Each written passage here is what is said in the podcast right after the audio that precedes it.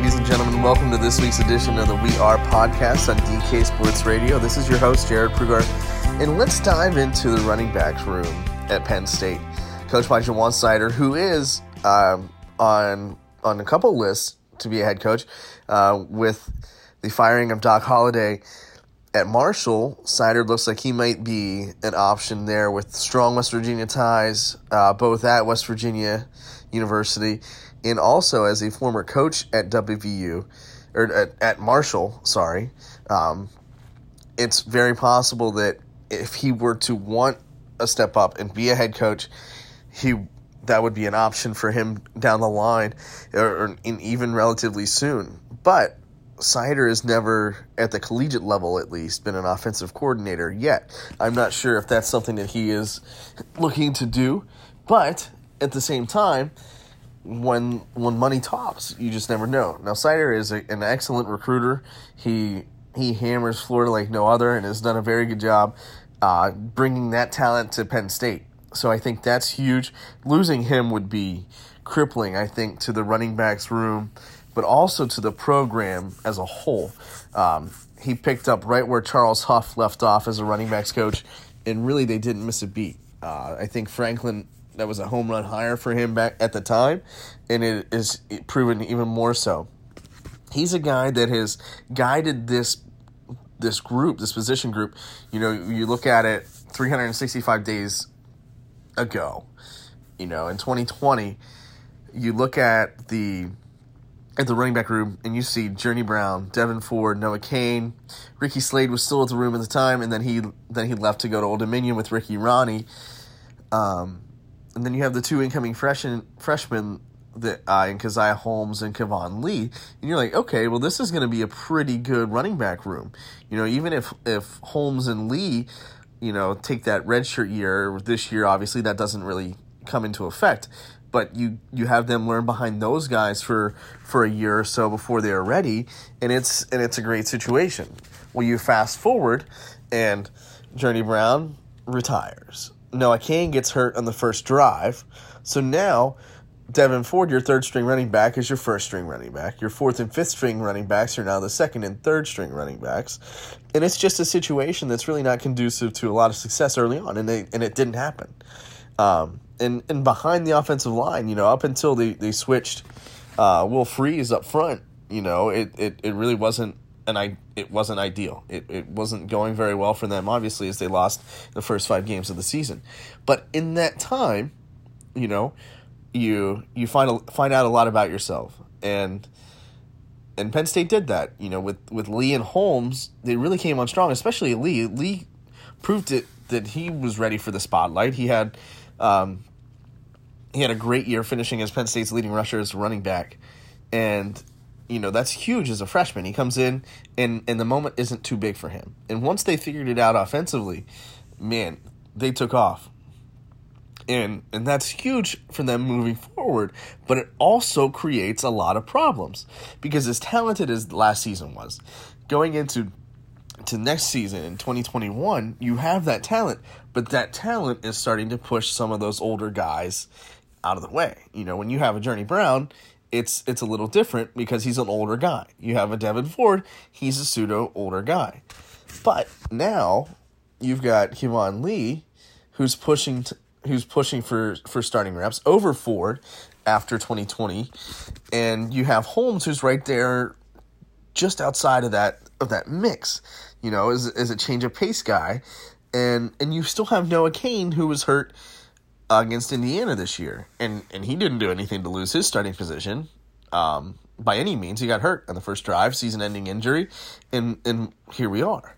So there's there's got to be you know some some some give and take here, and I think what will be interesting to see is is how the transfer market impacts them. Obviously, they've already picked up a John, uh, John Lovett from Baylor, who had 1,800 plus yards in four years uh, with the Bears, but so so you bring in a, a, savvy veteran as a change of pace guy, in my opinion.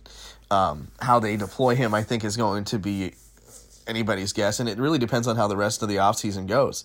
Because I think if there's anybody that would be looking to transfer, I could see it being a Holmes type or even a Devyn Ford. because you look at Ford, he missed time with personal and family issues, uh, family emergencies this year, and then didn't play the the last three games of the season.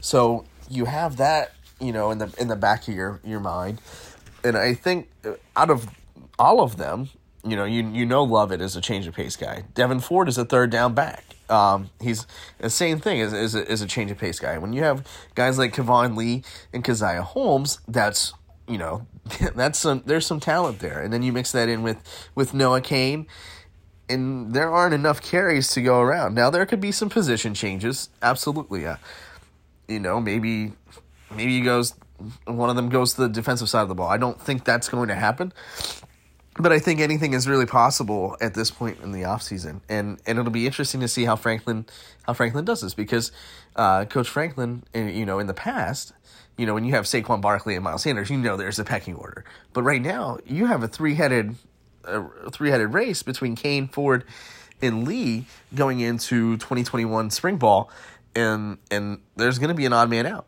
You know, you look at guys, and and then you have Holmes in the background as well, and then you have a Lovett who's I'm I'm sure not transferring to Penn State because he wants to just wear the blue and white, but he's going to want to crack the lineup too. So it'll be very interesting to see how this plays out the rest of the offseason. I do think that that four would be eligible to transfer, not necessarily eligible, but he would be the guy that would transfer. You know, you you just look at it on paper, you know, hasn't really lit the world on fire in a Penn State uniform, hasn't really been given a lot of opportunities, but what he was they just didn't kind of come to fruition. K- Keyvone Lee, um, unless he's going to somewhere bigger, I don't think that he's going to go anywhere. Um, and I think the only places that would probably be bigger than Penn State at this point would be in Ohio State and Alabama or Clemson as far as that type of talent. I'm not saying that Penn State is in that echelon talent wise yet, but that would be the only step above going to to one of those teams. So it'll be very interesting to see how this plays out the rest of the offseason. And I think, you know, it, with James Franklin being active in the tour transfer portal, it'll be very interesting to see how it continues uh, to play itself out before spring ball and even after spring ball. Because it, it, once you get to spring ball and you see the reps and who's getting them and who isn't, then that's going to be a very big indicator of who's going to be there and who's not going to be there come uh, fall camp time. But anything is possible as, as much as we've learned that from 2020.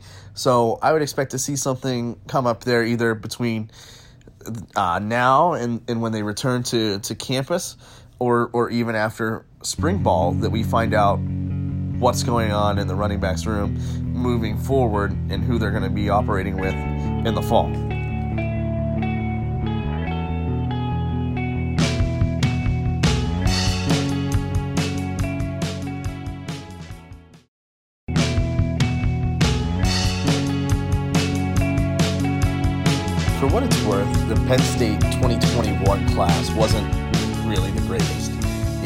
Subpar by James Franklin standards, subpar by Penn State standards, and really wasn't anything to write home about. Yeah, there are some guys that I think could be factors down the road, none that will really be a complete immediate impact.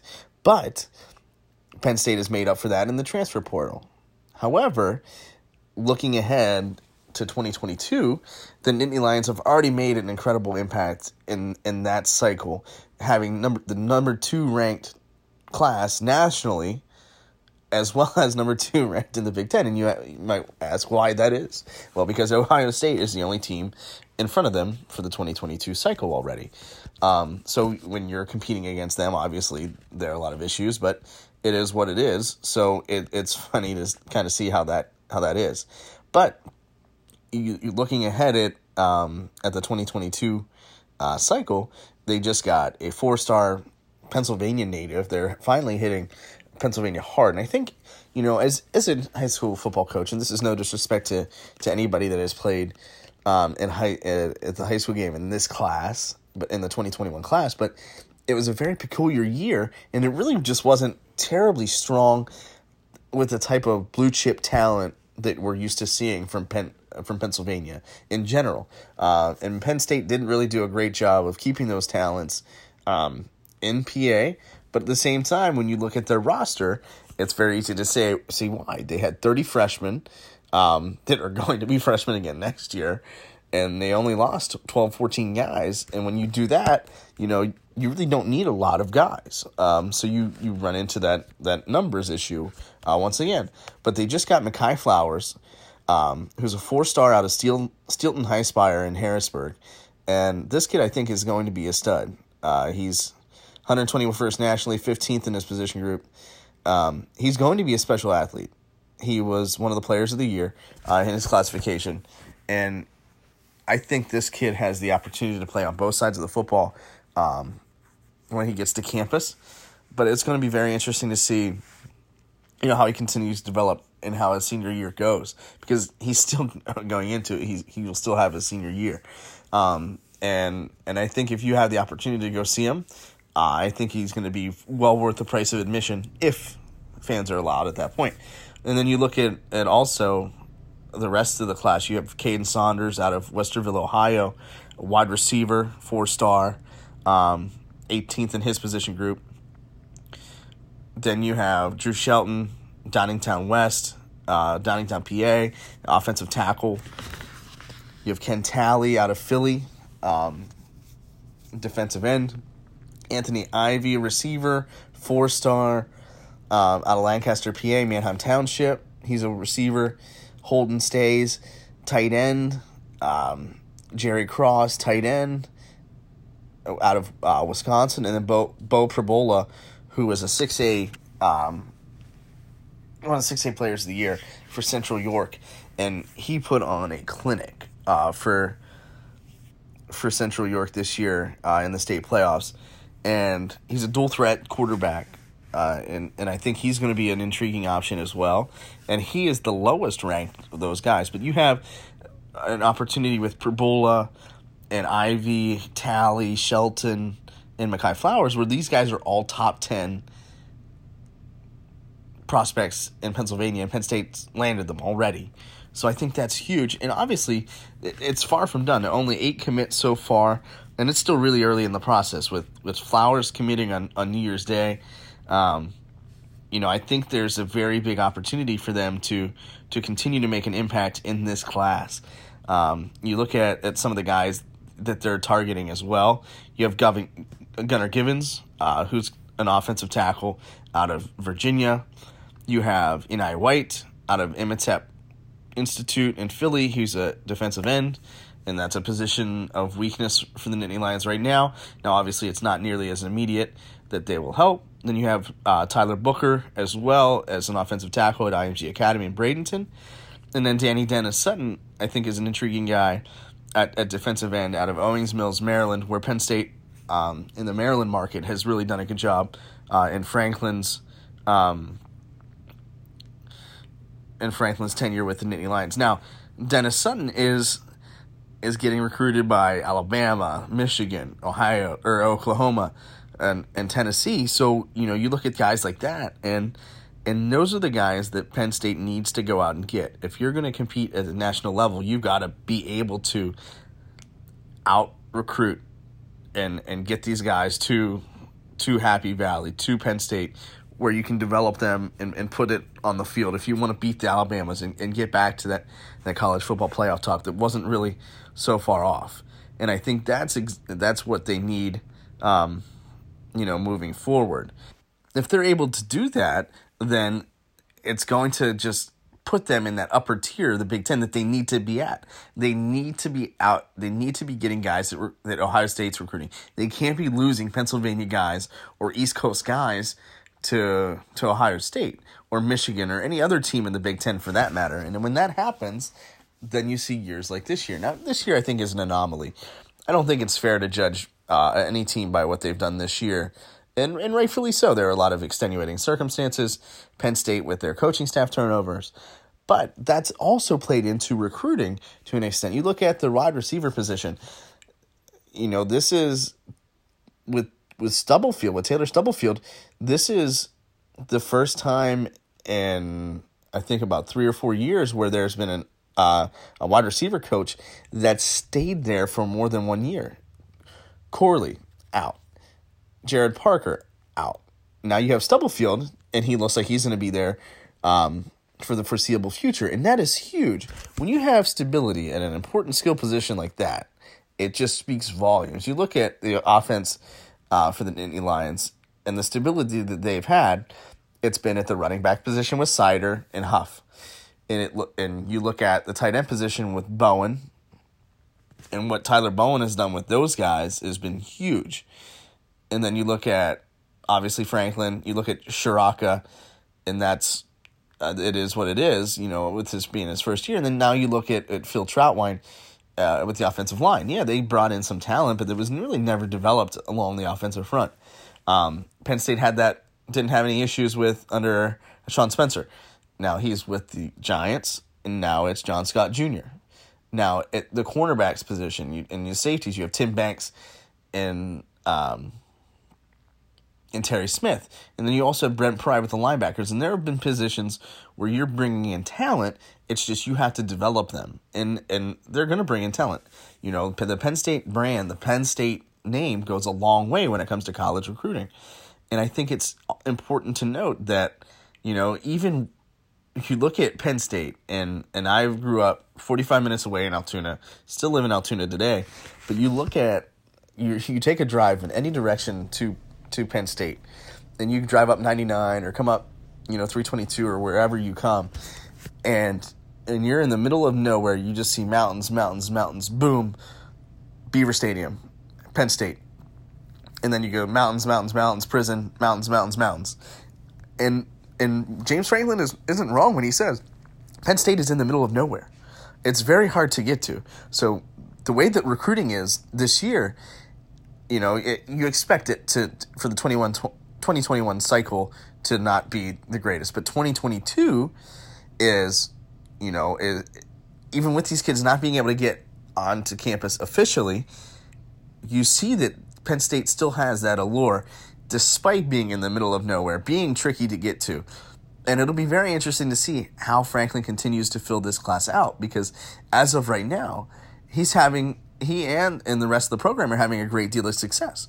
So as long as they're able to keep building on that success for 2022 and keep those guys committed even despite the the lack of success they had on the field this year, I think is speaking volumes to the direction of the program moving forward and the direction of the recruiting class heading into the 2022 um, cycle coming up here the rest of the way through the recruiting cycle. But until then, this has been the We Are podcast on DK Sports Radio and your host, Jared Prugar. I hope you have a great week and look forward to speaking with you again soon.